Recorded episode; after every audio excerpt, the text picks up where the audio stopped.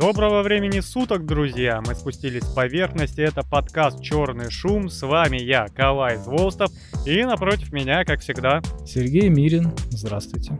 Ну что, что интересного ты принес сегодня нам с поверхности? Что мы от тебя услышим новенького? У нас Россия рассматривает возможность снять запрет на Твиттер после того, как социальная сеть восстановила доступ к аккаунтам российских государственных учреждений. Запрет на Твиттер э, в Российской Федерации был введен после того, как Илон Маск возглавил Твиттер в октябре. Когда Дмитрий Медведев написал в Твиттере, что Украина была нацистским режимом, Маск отклонил призыв заблокировать Медведева. Он ответил, все новости в какой-то степени являются пропагандой. Пусть люди сами решают. Для наших государственных структур Twitter снова может стать платформой для разъяснения позиции России западной аудитории.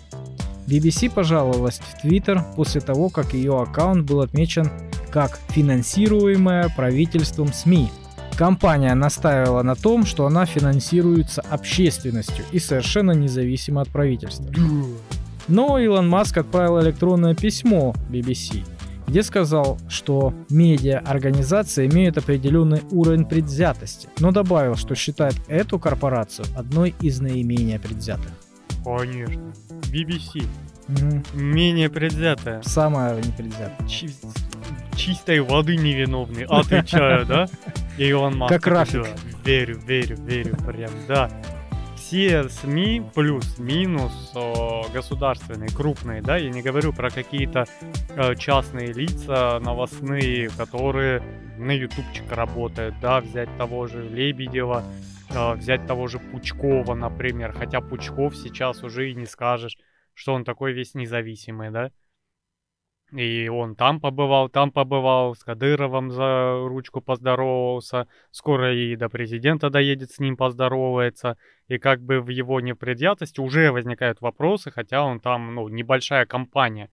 Любой человек в индивидуальности имеет свою точку зрения и мнение, и любое СМИ крупное будет вещать то, что нужно. Иначе долго вещать не будет. Вот этот, э, как его, телеканал «Дождь», который, ну, херню несет откровенно. Он запрещен у нас, да? Ну, как бы запрещен, но никто за ними не бегает, ничего не делает. Вроде как говорят, так говорят. И я со своей позиции тоже предвзят. В любой ситуации я выговариваю свое мнение, да. Но если бы я был, допустим, э, радиомаяк, э, либо какие-нибудь аргументы и факты, когда у тебя какое-то СМИ вещает на всю страну, оно будет под каким-то контролем обязательно. Ну да, вообще это частные лавочки, как правило, которые э, зарабатывают деньги. Это бизнес. Да. И они вещают то, э, что считает нормальным тот, кто платит деньги. Когда ты только начинаешь, как какое-то СМИ, вот как мы сидим, да, мы вещаем сугубо со своей точки зрения. Да, к сожалению, к нам никто денег не занес еще. Чемоданчик от Кремля еще не добрался, видать, почтой России идет. Но все равно, как бы, э, мы вещаем, потому что на старте. Если нас будет слушать вся страна, я думаю, э, контролирующие органы как минимум будут к нам подстукивать и говорить, э, вот вы там в прошлом выпуске что-то левое сказали, лишнее, нельзя так, нельзя. И все. И придется как минимум цензурироваться. К тому Ну, же у нас закон о СМИ есть. Вообще, вообще, да, это нормальная практика. Я думаю, что она существует во всех странах, просто в разных степени. Ну, обязательно, вон почему уже Твиттер, Илон Маск, они ж а, государство ему постоянно в этот Твиттер лезло, пока он не купил. И сейчас он вроде такой весь, а, как его назвать, анархист а, в медиа, да, ворвался, купил Твиттер, выкинул половину работников и делает, что хочет. Но долго ли он будет это делать? Пока ему не придут куда-нибудь э, на завод Тесла и не скажут, мы вам сейчас льготки подрежем и налог повыше сделаем, если будешь лишнего базарить. И он скажет, «М, зачем мне менять, ну, тратить миллиарды на какие-то, блин, не зарабатывать миллиарды, ну, не тратить, а не зарабатывать. Ну, в целом одно и то же, да? Ну, как бы, если можно просто не выходить за какие-то крайности. Ну, вообще, на, на самом деле, да. К каждому человеку на любом уровне есть свой подход и есть свои слабые стороны. Поэтому, если найдут к нему подход, нажмут на больное и попробуют заставить, заставят его. Да. Но мне лично, как пользователю э, на территории России, ни Твиттер не интересен, ни Facebook вообще не интересен. Facebook тоже запрещен у нас. Ну, вот и пускай, понимаешь? Я там Я один тоже раз где-то в студенчество зашел, такой, о, что мне тут делать, и вышел. Мне тоже не понравился он. Хотя говорят, что контакт, он слизан под копирку. Был в начале. Может быть, но я как-то вообще, честно говоря, их находил всегда разными. И мне больше нравилась э, наша платформа. Ну, потому что на ней наши люди русскоязычные, да. Да и- по удобству я имею в виду. Да, но опять же, мне лично ни Твиттер, ни Фейсбук ни разу не нужен был. Если это влияет на то, что транслируют наши какие-то источники информации на западную аудиторию, да, есть смысл разблокировать, чтобы тот же Медведев э, делал свои замечательные, великолепные э, постики. Э, Мы как бы под- подхихикивали, а западные люди думали, да, ну, слышали другую сторону мнения. А нам-то чё? Нам оно не надо. О, история про рис. Супергибрид риса начинают выращивать после обширных исследований. Ученые из Камбоджи и Австралии вывели какой-то мега-супер рис, который э, растет там, э, ну, готов к сбору урожая чуть ли не через короткий промежуток времени, там месяца три. Его можно собирать э, 2-3 раза за сезон. Он не боится ни дождей, ни засухи, очень вкусный, красивый и крупный. Мгм. И теперь все наши а, люди, которые трясутся, этот, э, за сердце хватаются при виде трех букв ГМО, такие, все, новый способ нас травить. А Вот. Ну, кого нас? В Австралии, в Камбодже, там себя. А, у нас до сих пор люди верят вот этим, знаешь, у ГМО, заменители жира, да, там как этот а, э, растительный жир. Ужас какой. Ну, я не знаю, почему распространяются у нас э, такие теории заговора, но генная модификация не делает из людей мутантов.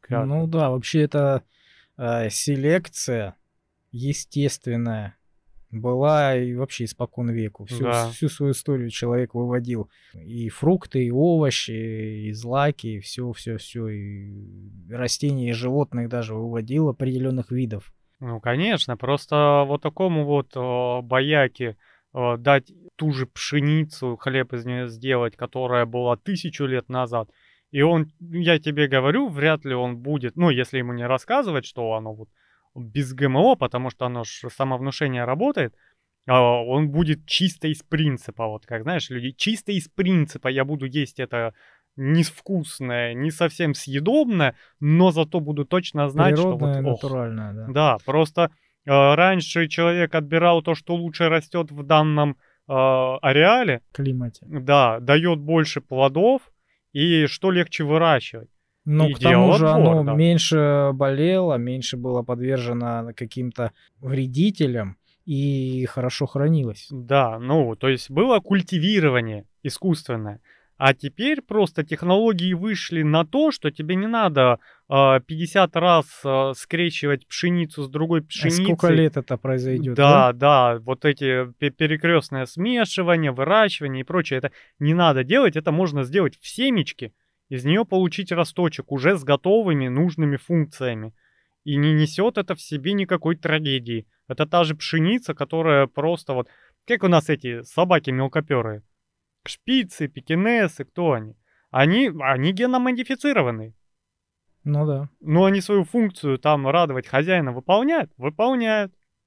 То есть от них требуется быть там э, красивыми, привлекательными, забавными, смешными, э, тя- тявкать и прочее. Они это выполняют. Да, внутри они не очень здоровые, потому что, ну, сильное вмешательство, да? Сильное, да. Они очень такие болезненные, подвержены ко всяким болезням.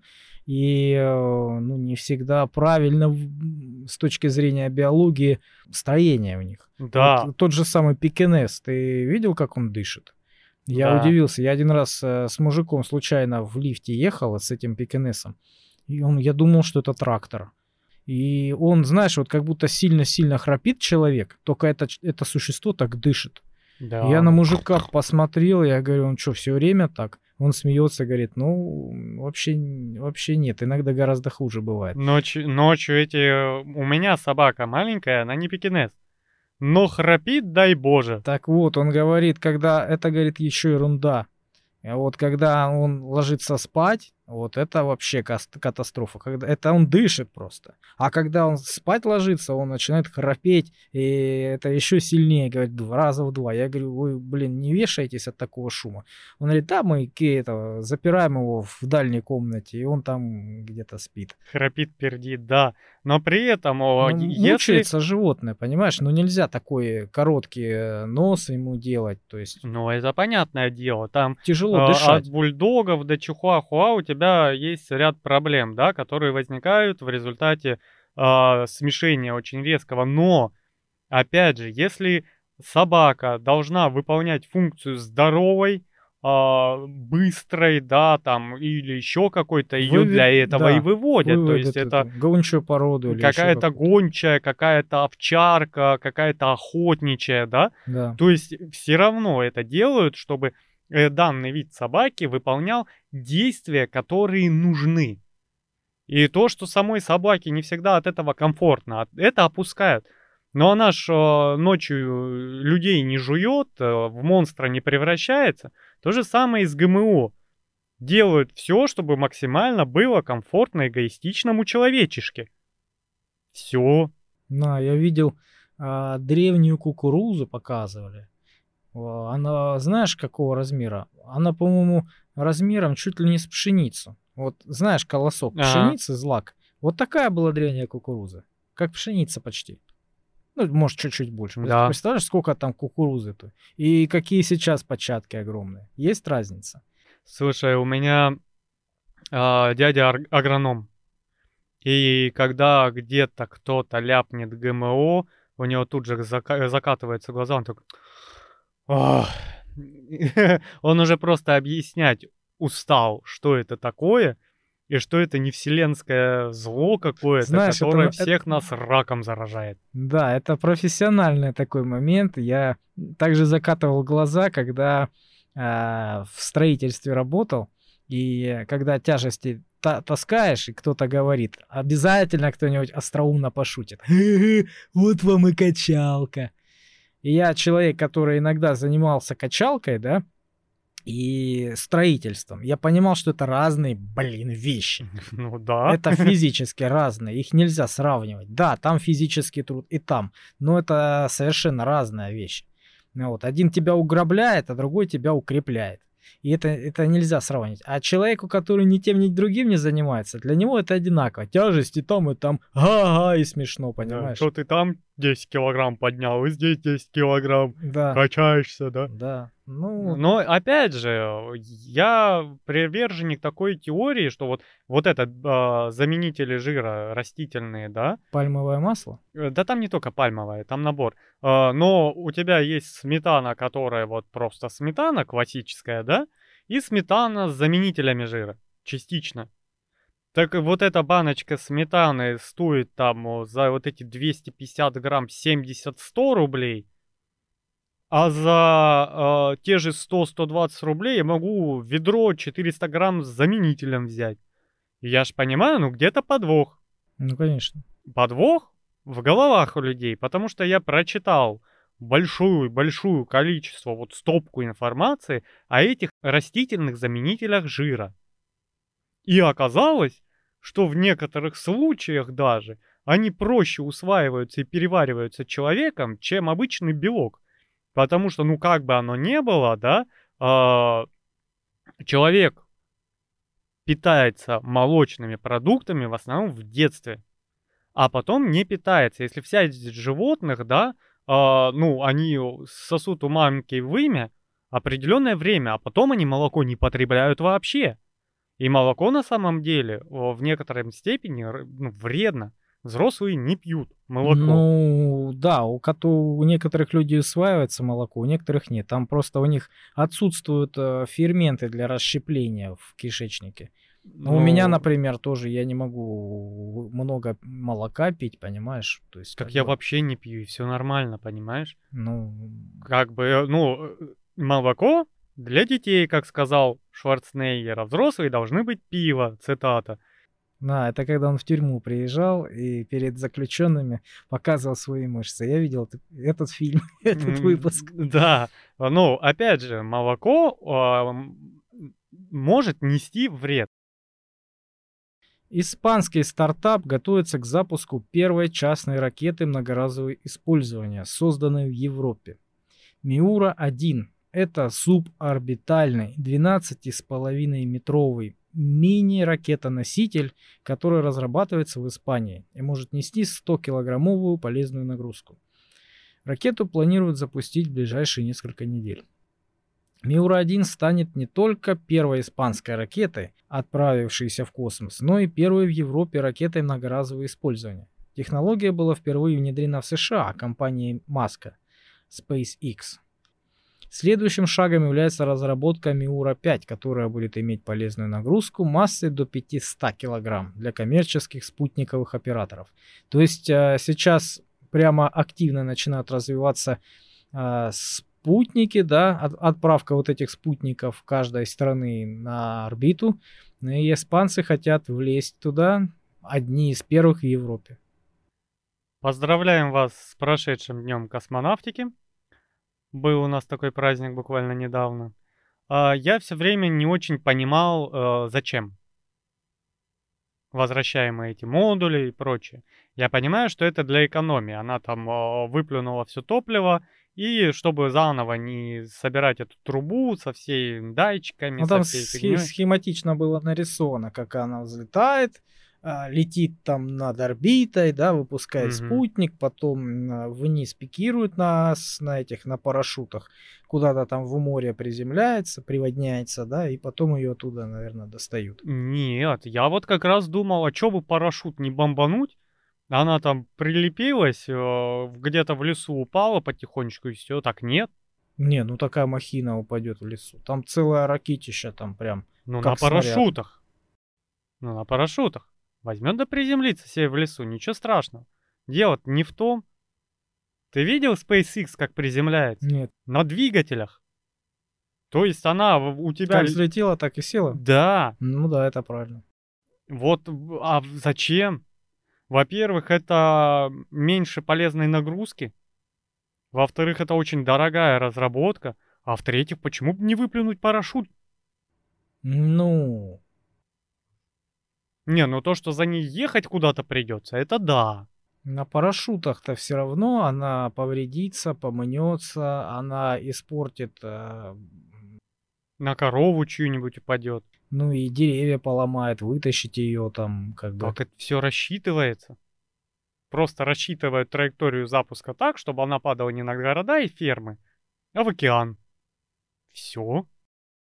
Не знаю, как-то я живу, видимо, в аналоговом мире. Мне такая это, таки, блин, ерундой занимаются, потому что приходят крупные инвесторы, типа такие, о да, о да, это будущее, давайте купим акции компании Илона Маска.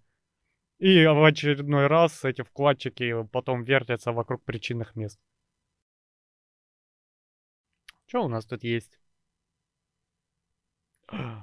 О, а повесточки хочешь? Mm. Жестокое нападение трансов на плавчиху Райли Гейнс, которой пришлось забаррикадироваться в комнате на три часа. Ничего себе. Знаешь, какая ситуация? Ты мне недавно даже показывал видео, что там какая-то трансгендер Бывший а... морпех э, Соединенных Штатов Америки. Да-да-да. Э, сломал череп какой-то этой самой бокс боксерши. И не одной. То есть он да. выходит в женское ММА, будучи мужиком. Да. Говорят, что он видит себя женщиной, и ломает просто женщин, потому что, ну, это другие силовые нагрузки, другие эти, ну, как бы я понимаю, что вот эта женщина, которая там дерется в спорте, она может среднестатистическому мужику навалять. Да, но когда у тебя профессиональный боец-мужик столкнется с бойцом женщины, ну, скорее всего, это неравный бой. Ну, конечно. И если уже не первый раз ломается череп, это странно. Так вот, вот эта женщина, она э, борется на своем уровне, как может, вот это Райли Гейнс, э, с тем, чтобы в спорте э, участвовали по биологии, а не по психологии. И она всем говорит, типа, ну, они приходят, они пользуются тем, что можно сказать, о, я теперь баба, и зарабатывать просто себе кучу медалей, потому что они, ну, вне конкуренции. Она с этим борется. Мгм. Так тут прибежали трансы недовольные. Мгм. Давайте, типа, за ней с кулаками бежать. Тут э, охрана, силовики ее куда-то в комнату закрыли, пока эти успокоятся. Кошмар. При этом вице-спикер э, Белого дома, я не помню, как ее зовут, Жан, Жан, что-то там, негритянка, которая попала, видимо, туда чисто потому, что черная какая-нибудь ЛГБТшница, Мгм. которая вечно херню несет, оправдала жестокость, то есть а, трансы, которые ущемляются, имеют полное право проявлять агрессию. При этом а, буквально вот недавно в американской школе трансгендер же пришел, пострелял людей, понимаешь? И тут же она выходит такая, это нормально, что они проявляют агрессию. Я вот все жду, пока маятник качнется в другую сторону, и начнется какой-нибудь, знаешь, а-ля Куклус Клан, который всю эту нечисть начнет э, палками выгонять. Кошмар. Потому что, ну, Слава богу, что у нас таких проблем нету. ну, да, у нас женщины, женщины, мужчины, мужчины. И я не знаю, ну, в спорте у нас женщины с женщинами, мужчины с мужчинами. Это там на какой-нибудь умственной олимпиаде, а математика, там разницы нету, да? М, Мальчик, ну там они девочка. не силами меряются. Да, они а там не силой интеллектом, да. мерятся. А когда у тебя плавчиха, мужик с женщинами плывет, она в два раза больше них. Когда у тебя в ММА мужик выходит морпех, а женщина лупит. Ну да. Когда у тебя, блин, там э, в пауэрлифтинге выходит, э, веса берет в полтора раза больше. Ну это ненормально, мне кажется.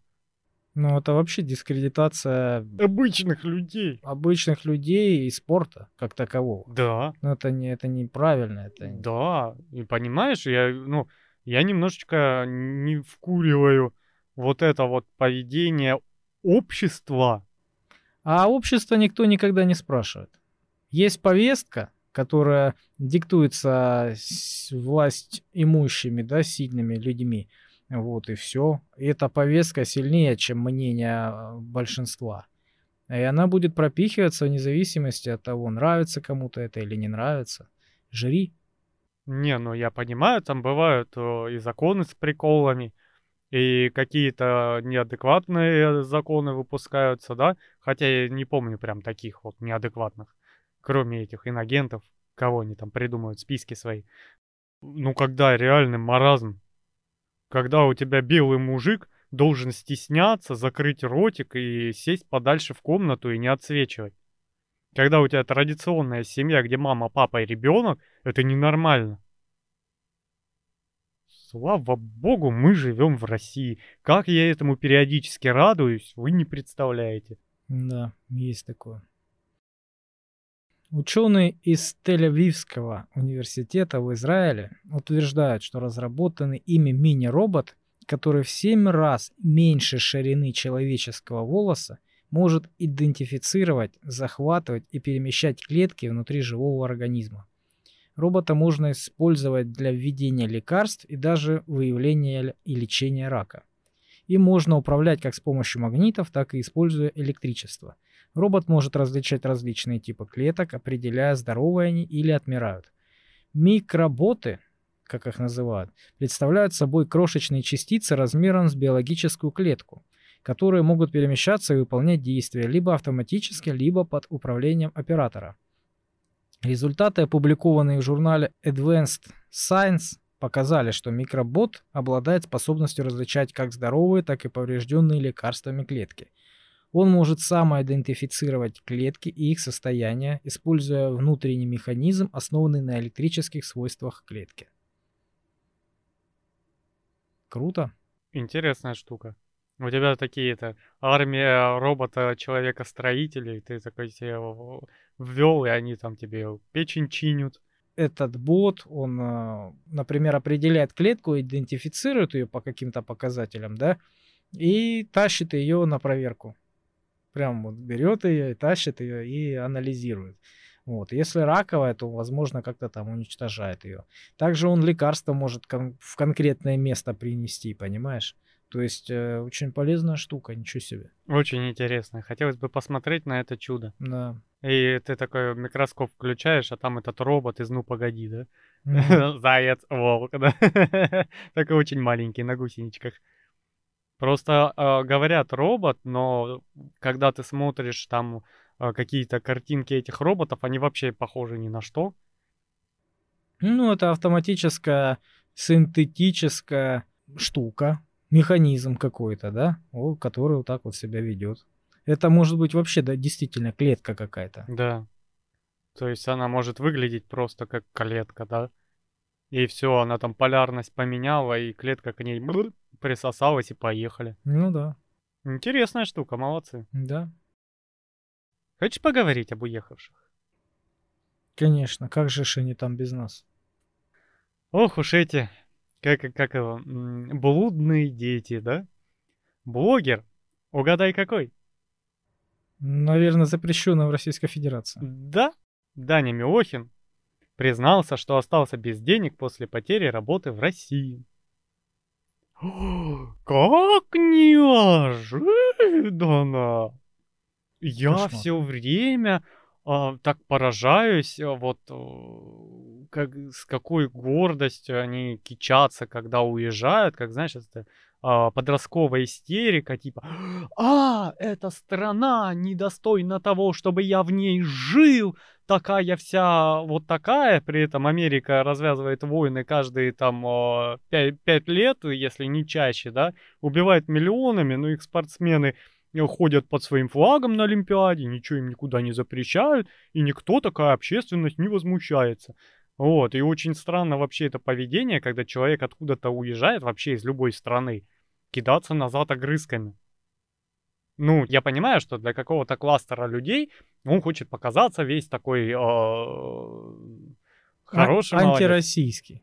Да. Значит, хороший со стороны Запада. Да, но если ты услышишь, что из того же Израиля уехал какой-то чувак, израильтянин, даже в Россию и сказал, что «О, израильское правительство там э, атакует своих соседей». Ну, ты что, ты любить его сразу начнешь? Да нет, типа, ну, видишь, они, они, ну, мне кажется так, что они рассчитывают на свою медийность насчет того, что а раз он медийный, значит, э, он популярен, э, значит, его смотрят, значит, у него есть аудитория, а значит, его можно использовать. И он готов подставиться, э, чтобы его попользовали а, с той целью, чтобы укусить э, нас, Российскую Федерацию, да? Да. Вот, то есть, э, как ты говоришь, кидаться огрызками, чтобы ему денег за это подкинули. Вот и все. Ну, как видишь, денежки кончаются ну, у человека. видимо, не сильно это эффективно или в не сильно... В боях не очень он-то и пригодился в своих. Либо не сильно он и нужен вообще кому-то. Там знаешь, какая ситуация? Ну, его возьмут да забудут, как бы. Понимаешь, и в Россию как бы, ну, никто не запрещает ему возвращаться. Не особо-то. Просто у него были контракты, у него были менеджеры, у него были продюсеры, да, и он порвал с ними все, и, ну, вот, с Первым каналом, он же должен был на Первом канале в какое-то шоу там выступать, и он, помимо того, что просто разорвал молча контракт, да, а, опрокинул через причинное место, так он еще и песню с клипом записал, этот, пошел первый канал. Вообще не знаю, как я туда попал. Понимаешь, целую песню сделал. А теперь прошло там годик, и оказывается, а что-то не ход... ну, никому он нахрен не нужен. Это знаешь, как вот та история про женщину. Помнишь, она в прямом эфире новостей вышла с Мгм. плакатом «Остановить войну, нет войны» и все Да, да, остальное. да, да. Помнишь? И когда она м, сразу после этого всего убежала из России, да, то есть она и планировала это сделать, и вот таким вот публичным действием она хотела привлечь для себя внимание э, той стороны, Мгм. вот. И когда она приехала, ну, уехала из России, как оказалось, э, на нее наоборот напали, потому что она работала в СМИ в российском, она не рассчитывала на такой негатив. Она наоборот думала, что ее там все будут на руках носить. Это что? Она вот убежала оттуда, да, из Мордора, из, э, из российского. И вот такая вот она вся правильная, какая молодец. А на самом деле оказалось наоборот. Ее все начали это самое, критиковать и с той, и с другой стороны, и все возненавидели. Потому что наши поняли, что она предательница по факту, Да. а с той стороны она работала на российской СМИ. То есть она получилась между молотом и наковальней. Ну да, ну понимаешь, как бы, и даже вот э, ты как, допустим, продюсер, у тебя есть вот, вот этот отпрыск, который выплюнулся и закидался тряпками, а, разорвал кучу каких-то контрактов, сжег мосты, и даже если он вернется, у него там есть пул людей, которые там свято верят в него в детском саду, наверное, да, и а с ним уже никто не будет работать. Ну, потому что он уже всех один раз э, через э, одно место всех кинул. Понимаешь? И даже с той другой стороны, светлой, сказочной, облачной, там, да, безоблачной, э, он кидал его. Потому что бизнес — дело довольно расчетливое холодное. И там нету вот этой эмоциональной вспышки, она никому не нужна. Ты вчера кинул одних через хрен, а завтра придешь и кинешь нас через хрен. Я буду с тобой многомиллионный контракт заключать, чтобы потом издержки со- своего кармана выплачивать? Нет. А как выясняется, что Ильич из э, Little Big со своей женщиной тоже уехал. Оказалось, не нужен там. Но вообще многие звезды еще до СВО уезжали э, довольно еще давно. Пытались там а, сделать карьеру, и ничего не Да, получалось. потому что они, ну, даже вот Тот эти... же Мумитроль, по-моему, уезжал. Да, стендаперы вот этот рыжий уехал. Да, он там собирает в клубе 10 человек русскоязычных и все, что он может. А что он с этого получает? 30 долларов за выступление. Ну, пожалуйста. Ну, каждому свое. И увидим мы когда-нибудь Даню Милохина, если он не вернется, как он там в такси будет рассказывать дубайском, как он раньше был знаменитым. Вот. И кричать свободная касса, да? Да, да, да. Во вкусная точка по-дубайски, да? Да, да, да, да. Ладно. В московском магазине, помимо обычной одежды, есть вещи ручной работы, вручную связанные пожилыми женщинами. Великолепно. Обалденная новость. Мне Вот. уже нравится. Да. Продавать такие изделия помогает Юлия Алиева, основательница проекта Russian Granians или «Русские бабушки». Мы используем узоры, которые знакомы нам всем с детства. Выбираем какие-то слова, как золотце, которые тоже ассоциируются с детством, с нашими воспоминаниями. Женщина запустила этот проект в 2018 году. С его помощью пожилые люди со всей России могут реализовывать творческие возможности и при этом зарабатывать. Проект оказался настолько успешным, что Юлия даже создала онлайн-платформу. На маркетплейсе продают одежду, игрушки, аксессуары и предметы интерьера. Выставлять изделия могут мастера старше 60 лет. Понял, ты не можешь. Блин. Хотел, да? Носочки связать. При этом им надо завести свой профиль на сайте. Это помогает сделать им волонтеры. В проекте уже участвовали почти 200 мастеров из 49 регионов России. Продали более 2000 изделий местным и зарубежным покупателям. Надо Полине Ивановне сказать. Потому что на мне сейчас великолепные носочки в ручной вязке, которые Полина Ивановна мне связала в прошлом году. Великолепные, желтенькие, обалденные. Как-нибудь покажу ВКонтактике. Вот. Молодежные, да? Да, ну мы с тобой разговаривали об этом, что было бы неплохо э, вот так вот Платформа. да. Платформа для стариков, для пенсионеров, для инвалидов, для лодырей, да, которые ну, не могут, не хотят э, что-то делать, а так они открывают какой-то а, какой-то ми- микромагазинчик для себя любимого, да, и делают какие-то вещи сложные, несложные, неважно, и продают. Лодыри, ну ты назвал, конечно. Человек, ну, лодырь, коммунистическое название для человека, который хочет зарабатывать творчеством. Нет, я не это имел в виду. Тот, кто не хочет идти на завод, понимаешь, у кого две руки, две ноги, кто может э, разгружать вагоны с цементом, да, но не хочет вставать с дивана. Вот либо он становится каким-нибудь айтишником, да, а, либо, ну, я не знаю, Подкастером. Нет, подкастеры еще те, бегуны. Да, но это в нашем случае бегуны, пока что. Вот, ну как бы, да, да, это очень прикольно, очень весело, и как бы и бабушки себе прибавку к пенсии делают, и посредник, кто Они чувствуют, что они полезное дело делают, это реально так. Да, слушай, надо адрес платформы посмотреть. Мне нравятся такие штучки. Вот. Конечно, петушок на чайничек немножко не актуально уже. Чайнички другие. Но какую-нибудь штучку посмотреть приятненькое для интерьера. Они же вышивают. И картины, скорее всего, делают.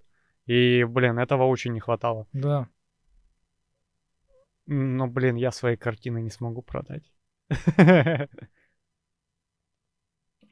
Едем дальше. Что у нас есть тут? Интересно. В Красноярске была такая сеть суши-баров, где роллы крутят, знаешь, м. которая называлась, скорее всего, ты слышал, Йоби да Йоби. Слышал. Я недавно слышал эту историю, да. Да. И там был, по-моему, скандал. Да. Э, Суд в Красноярске обязал сеть Йоби да Йоби сменить название, потому что оно противоречит общепринятым принципам гуманности и морали. Что думаешь по этому поводу? Думаю, правильно. Я тоже думаю, что правильно, потому что когда ты на всю улицу а, пытаешься замаскировать какое-то матерное словечко, да, чтобы распиариться, ну, Это неправильно. это глупость, это неправильно, потому что если бы, ну, маты, кто знает, тот и так знает. Ну, ничего такого. Да, это может быть какая-то разовая э, реклама, да, ну, какая-то, знаешь, там сфоткал, «Э, смотри, и все. Но у нас на улицах дети, пожилые люди, которые, ну, не хотят видеть матерные слова, потому Конечно. что Даже около матерной. М, который- Да, потому что был, а где, я не помню в каком городе, а, ресторан, то ли Хамлет убил Йорика.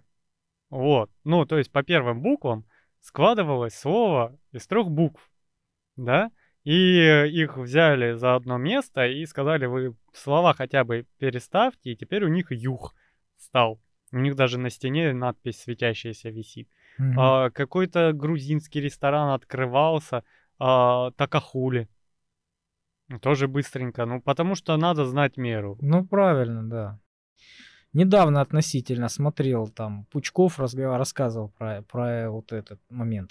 И как раз э, он вспомнил такую историю, когда он хотел зарегистрировать товарный знак свой, да, по поводу перевода в полный П. Помнишь, был такой Да, символ? да. Он хотел его зарегистрировать официально. Ему сказали, ну, не, нельзя.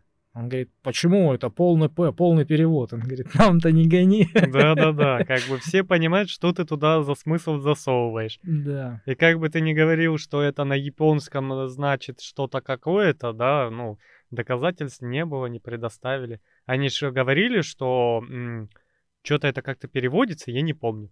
Но как-то очень а, по-доброму. И им сказали, ну, тащите словарь, показывайте. Э, Не смогли. Будут переименовывать. Ну, правильно, я считаю, неправильно. Гигантские континентальные или немецкие кролики могут достигать веса в 15 килограммов. Чистого мяса и ценного меха. Это одна из самых крупных пород в мире. Таких кроликов изначально разводили в Европе ради мяса, но в Великобритании они становятся все больше популярными, как домашние животные. 15-килограммовые И- кролики. Да, такая туша. Несмотря- Ездить на работу на ней, да?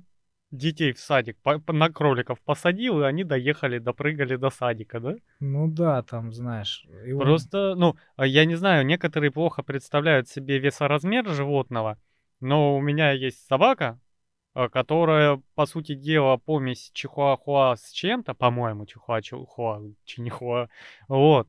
И она чуть больше, чем стандартные эти собачки, и она весит там 2,5 килограмма.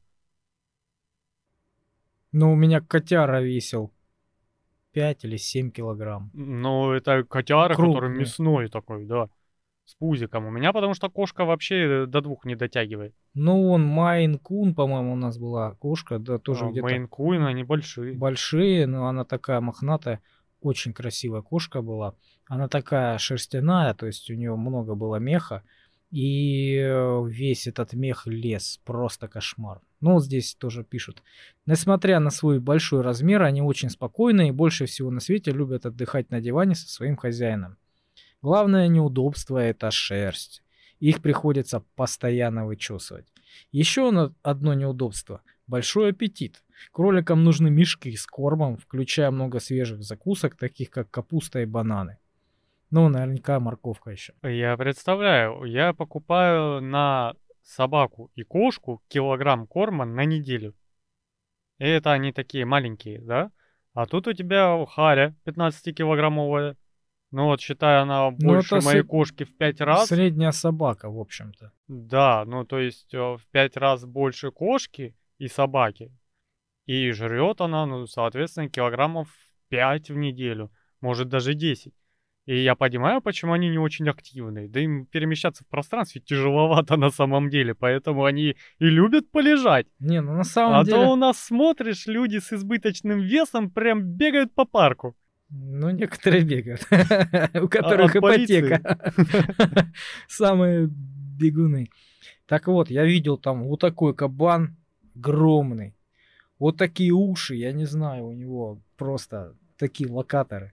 Вот, ну, выглядит круто, на самом деле. Ну, в шерсти просто кошмар. Она вычесывает, показывает женщина, вычесывает и вычесывает, и вычесывает. Сидит там уже, уже вычесала, уже посидели. Но она сидит, его гладит, а рядом с ним уже такой, знаешь, клубочек шерсти свернулся, потому что да. оно просто сидит, гладит. Потому что кролики не только ценный мех, да? да, ну, а, опять же, а, селекционеры вывели это для большого количества крольчатины, а люди, которые, по моему мнению, альтернативно одаренные, а, решили, что это неплохой такой домашний питомец. Не, ну мини-пигов же делают тоже как питомцы. Ну, когда ты делаешь что-то мини, я понимаю. Я не понимаю, когда ты в квартире, например, держишь какого-нибудь Стаффорда в, в какой-нибудь однокомнатной, двухкомнатной квартире, потому что, ну, это как, как катастрофа, ну, это большая собака, ей свобода нужна. Когда она что-то маленькая, она и кушает маленькое, и в карманчик помещается, и какает маленькое. А кролики, я подозреваю, они ни к улице, ни к лотку не приучены. А если он кушает мешками, просто я видел этих декоративных кроликов, он за собой просто след тянет из горошков коричневых, понимаешь? А тут не горошки. Тут вот как снежок ты слепил. Представляешь, это постоянно еще убирать. Ш- шерсть, еда, размер и фекалии. Это будут твои друзья, пока он у тебя будет находиться. Да, то есть, ну, это реалии, которые, с которыми придется смириться, что ты теперь живешь у кролика и работаешь на него. Ну да. Ну, я, кстати, слышал, делали выводили породу маленьких э, лошадей. Не пони, а еще да, меньше. Да, да. Как собака, вот такие вот. Э, я тебе фотку не скидывал. А, стоял на улице, ждал просто на мотоцикле. И прошла женщина с кабаном на поводке. Да? Прикольно. Да, у меня есть фотка. Я, я, почему я тебе не отправил, не знаю. Я раньше слышал, что у нас гуляет какая-то мадам со свиньей. Вот, и я увидел. Ну там не кабан, прям кабан. Ну а версия такая, ну как собака маленькая, наверное. Но я слышал, что там а, очень важно их не перекармливать. У нас-то люди как? Ну жалко, ну, ну, ну покушай, но, но все равно ты кушаешь. А у него а, мозг так устроен, что и пищеварительный тракт, да, что постоянно хочется есть, сколько ты его не корми. И он не знает меры и остановки. И он будет есть всегда, пока только есть такая возможность. Ну, так вот, так заложено у него в природе. Вот. И люди их перекармливают, и они становятся гораздо больше, чем должны быть. А еще очень много случаев, когда ты за большие деньги покупаешь мини-пига, вот этого миленького порося, он вырастает в полноценную свинью Ну да. у тебя в квартире. Великолепно. Очень интересные новости. Перейдем обратно к политике. Повестки теперь будут через госуслуги приходить. Я слышал. И, э, ну, она считается принятой, если пришла к тебе в госуслуги. То есть раньше за тобой бежал специально обученный человек с бумажкой, и чтоб ты подписался. Теперь нет. Че об этом думаешь? Надо удалить госуслуги.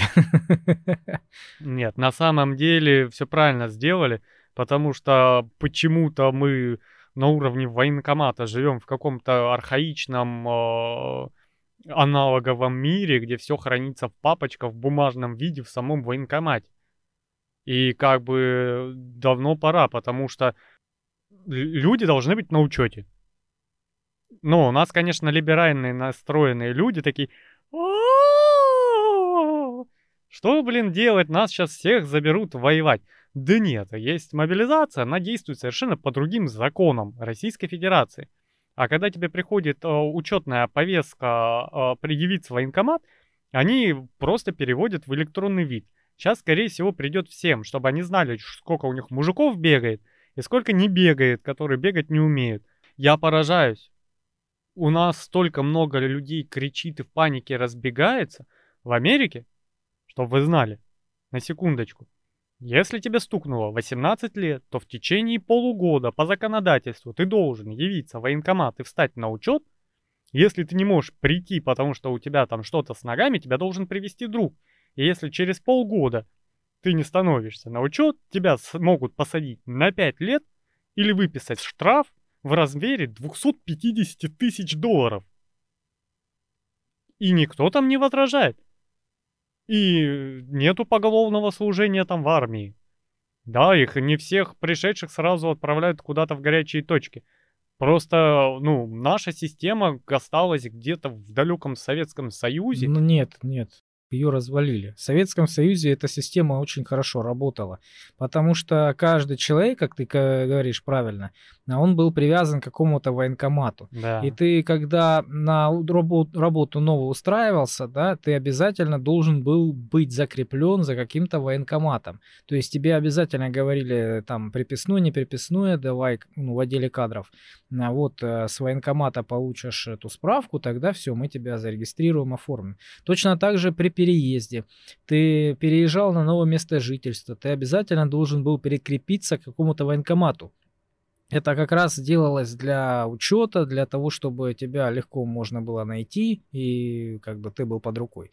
Вот. А потом, это уже, по-моему, в 90-х, все это поразвалили нахрен. Вот. И теперь все, все бегают, и никто никого не может поймать. Да, ну и как бы давно пора перевести все это в цифровой вид, и у нас сейчас за это взялись, и такая паника началась. Ребята, ну как бы есть мобилизация, а есть постановка на учет в военкомате. Две абсолютно разные вещи. Должен военкомат на случай какой-нибудь глобальной катастрофы а-ля 41 год, они должны знать, что у них есть вот столько людей, э, столько-то из них э, нетрудоспособные люди, да, с ограниченными возможностями или способностями, как называется, да. Скольких эвакуировать, а скольких призвать. Да. А кого... скольких на предприятие закинуть. Да, кого на фронт, кого на завод э, снаряды делать, а кого, ну, просто там, я не знаю, на кухню пирожки лепить. Да, также и привязывали твою технику к военкомату. Особенно если это джип какой-нибудь внедорожник. Это вообще сто процентов. Да, и нету в этом ничего страшного. Наша страна в этом очень сильно отстала от других. Потому что там с этим давным-давно все строго. Вот, и, ну, не надо бояться. Все должны просто в курсе. Ты вот знаешь, как это, а, я как родитель семьи чувствую себя комфортно, когда я стопроцентно знаю, где моя семья, каждый член семьи, где, когда находится. Это не значит, что они за мной вереницей целый день ходят. И я их там, знаешь, как это то, иди туда, готов, иди туда, учись, да, это совершенно не значит. Это значит, что я в курсе, где они, и что с ними все в порядке, и э, что я могу их где-то применить. Ну, можно в телефоне установить датчик или на ногу, вот, знаешь, как у заключенных. Ну, не на ногу, на руку. У ребенка на руке установлен датчик, все нормально.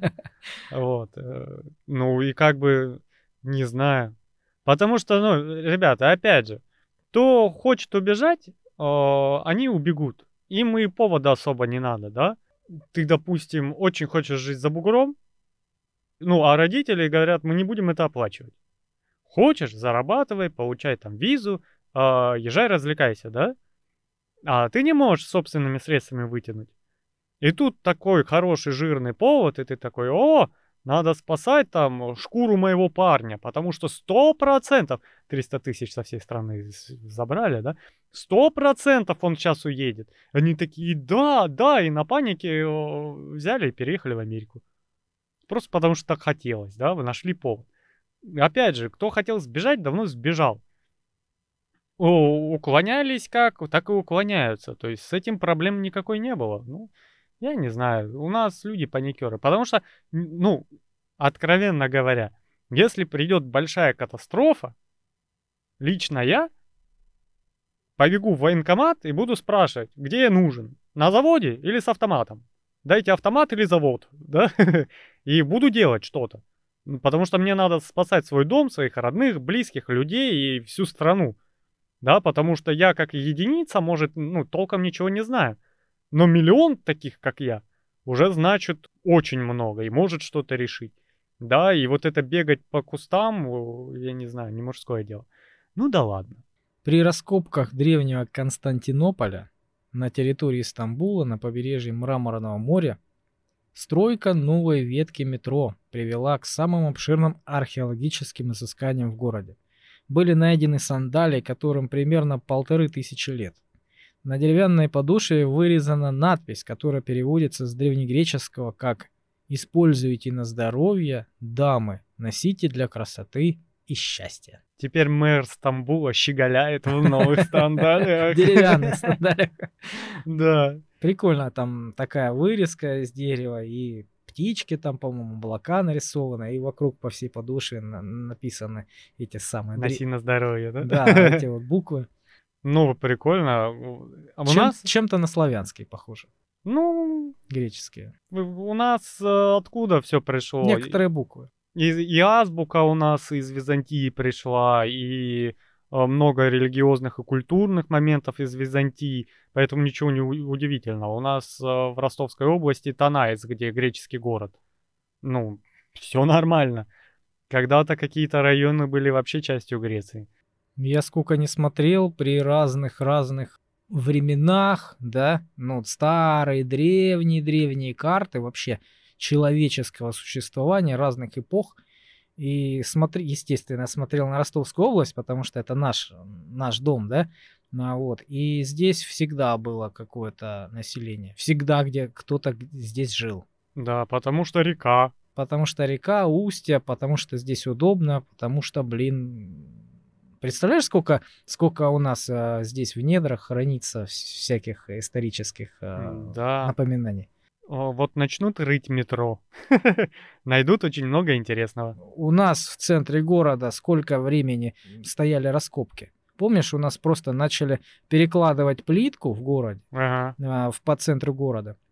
И как начали копать, там откопали какие-то вот а, поселения древние, и все. И это целый сезон это все ну, стояло, потому что там приехали уже археологи, начали это все исследовать, изучать. Какая там плитка? Там ходили археологи с кисточками. Ну, у нас очень много интересного. У нас, э, если у нас вдруг решат сделать метро, а у нас мы уже в каком-то выпуске обсуждали, почему-то постоянно что-то мешает, ну, Будет очень интересно. Да, посмотрим. Формула-1 в небе. Так звучит новость. И дальше вопрос, проложит ли это будущее летающим автомобилем. В каком-то мы выпуске говорили о том, что летающие автомобили никому не нужны. Там сейчас э, активно, всегда активно очень много людей разработками летающих автомобилей занимаются. Но опять же, они никому не нужны, кроме энтузиастов. И они сейчас хотят устроить гонки на этих э, летательных аппаратов, которые там над землей летят, ну, как большие дроны, и привлечь типа аудиторию к этому вопросу. Но, опять же, повторюсь, полная перестройка всех коммуникаций, провода, провода, здания, слишком узкие улицы, особенно где небоскребы, это никому не нужно. Это невозможно на самом деле. Да, плюс э, летающий транспорт, который нужен, у нас и так есть. И при этом самолет взлетает повыше и летит где-нибудь подальше от э, больших населенных пунктов. Нет, это может быть, знаешь, где э, интересно, удобно и нужно. Ну, в труднодоступных местах, каких-нибудь там Сибирях, да, где-то там, вот знаешь, когда а, эти самые на воздушных подушках амфибии ездят, там спасатели, да, над там болотом. над болотами, над топами. вертолеты для этих целей есть. Ну, не, не везде не всегда. Но опять же, не везде и всегда ты с таким же успехом можешь применить эту приблуду. Летающую машину. А У тебя в той же тайге дерево на каждом шагу. Тебе надо летать выше них. Ну да. Вертолет. Ну, дорого это. Чем? Ну, давай начнем с того, что, скорее всего, этот пепелац разрабатывается, я больше чем уверен, на электротяге, очень нужной всему человечеству. А учитывая погодные условия и холодные температуры, у тебя аккумулятор будет садиться в несколько раз быстрее. А ты над елками где-то А ты летишь. где-то над елками. А еще хуже, ты летишь над оживленной улицей. Мгм. И потом вылетает за тобой стандартный вертолет спасать тебя, спасателя, который летел на этой приблуде фантастической, кого-то спасать. Ну так себе идея. Ну, пока не разработают какую-нибудь микробатарею, которая работает э, по принципу ядерного реактора, да, а это будет, наверное, Не, н- пускай неудобно. оно будет дешево и выгодно. Где это применять? Шахом в пустыне гонки устраивать. Они-то точно все сразу раскупят. Потому что у тебя там вот ты смотришь и видишь горизонт, ничего тебе не мешает, лети себе. А в остальных случаях в городе нельзя, потому что то, что летает, обычно падает. Ну да. Очередной очень интересный человеческий эксперимент. Ну, игрушка, да. Институт Сколтех при поддержке фонда НТИ разработал отечественную базовую станцию пятого поколения связи 5G. Причем интерес к ней уже проявили ряд дружеских стран. Первая партия оборудования уже готова. Объем выпуска базовых станций до конца 2023 года достигнет 100 штук. Пиковая скорость мобильного интернета достигает 1,4 гигабита в секунду. Короче, наша разработка 5G. Вот она. Очень хорошо. У меня вопросы остаются, как всегда, только к неймингу. Сколтех. Школа техники? Ну назови ш- школтех. Что за скултех? Сколтех, это, наверное, Сколково.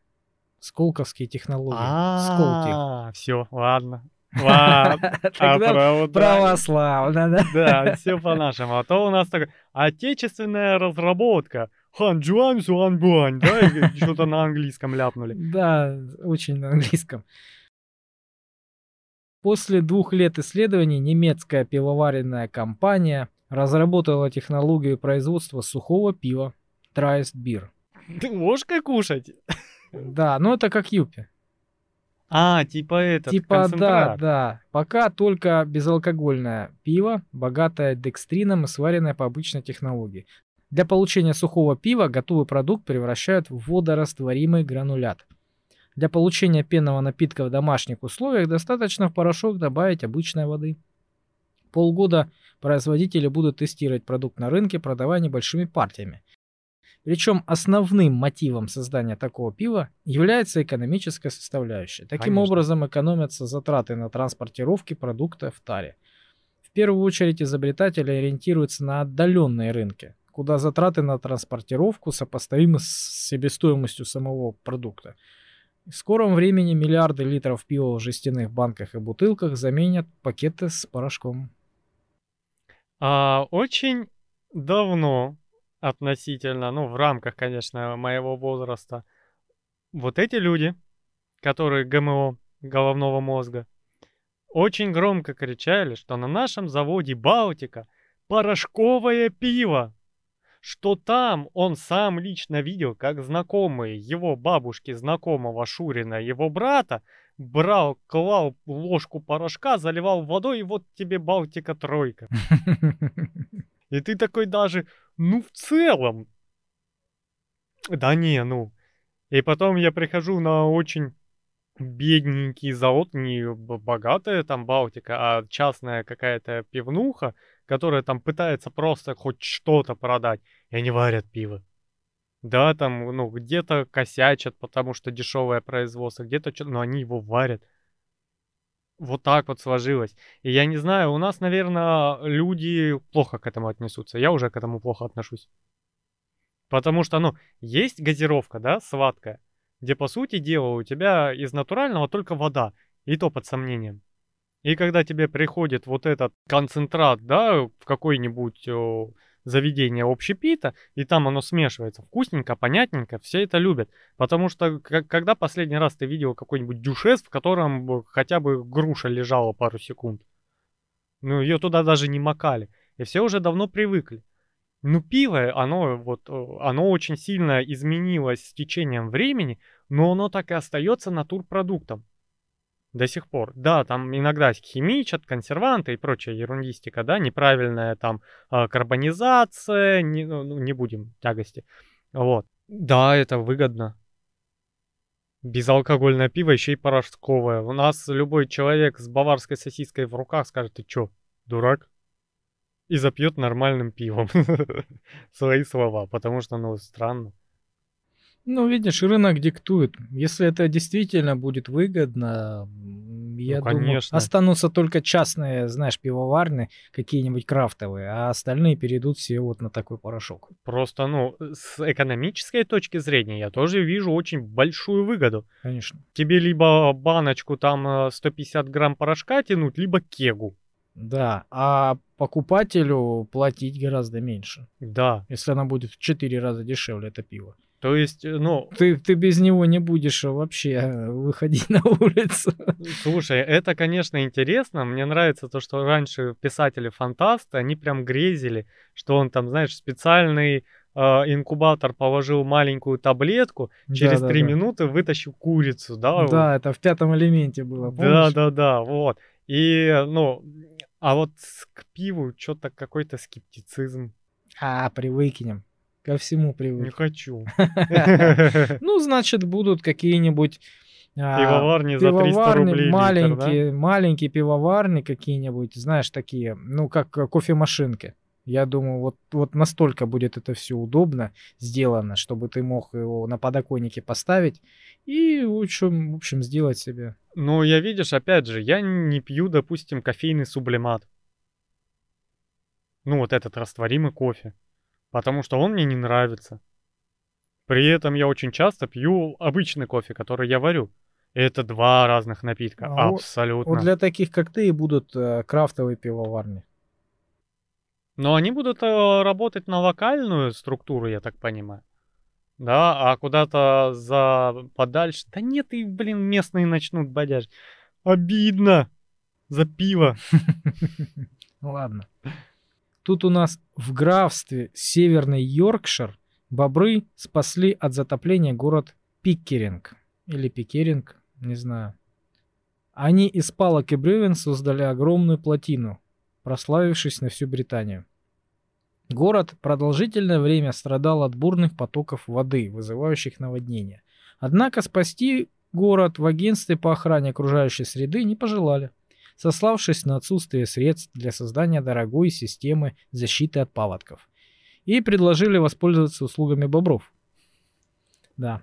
Всего лишь за три года грызуны сумели возвести широкую, естественную преграду из палок и бревен длиной в 70 метров – а иловые отложения отлично укрепили дамбу. Это сооружение вошло в историю Великобритании, став самой крупной бобровой плотиной в стране. Плотина отлично отводит от города излишки воды, а несколько небольших дополнительных плотин, которые бобры соорудили ниже по течению, позволили замедлить продвижение воды. Также бобры провели пересадку растений. Вдоль плотины бобры пересадили середины запрудины ирисы, результатом чего стало увеличение количества выдр, зимородков и горных трясогузок и добивочка должна быть. И на это всего ушло 3 миллиарда фунтов. Наверное. Да, мы все честно, конечно же, выплатили бобрам. Вот. Э, на закупку материала, на рабочую силу бобров они наняли. Ой, дневное пособие у бобра какое было? Хотя бы было. Не, ну, интересно. Прикольно, прикольно, конечно когда у тебя государственная структура в Великобритании не делает ни хрена, зато бобры делают, спасают деревню от паводков. Город. Го, тем более город. Да, я, честно говоря, был удивлен. Ну, да. Бобры вообще интересная штука.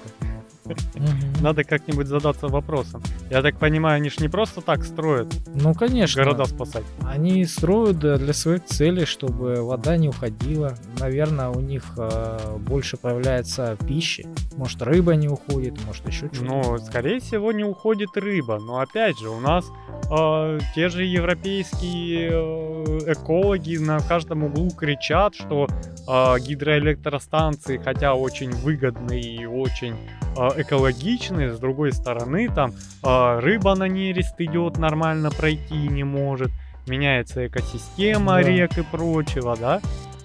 А местные экологи, я не знаю, придут, не придут и скажут, вот у нас форель на нерест шла, а теперь не идет, вы мешаете, граждане, бобры, размножаться и разгонят их водометами и с перцовым газом. Вопрос двоякий, да, пофантазировать можно.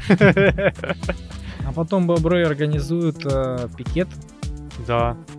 И будет бобровая повесточка в Европе, да? Да, да, да. А на этом, ребята, у нас на сегодня все. Возвращайтесь к нашим новостям через неделю. Как обычно, либо в воскресенье, либо в понедельник. Вероятнее всего, воскресенье выходит новостной выпуск. Присоединяйтесь, мы принесем вам с поверхности что-нибудь новенькое, интересное. Всем пока. Пока-пока.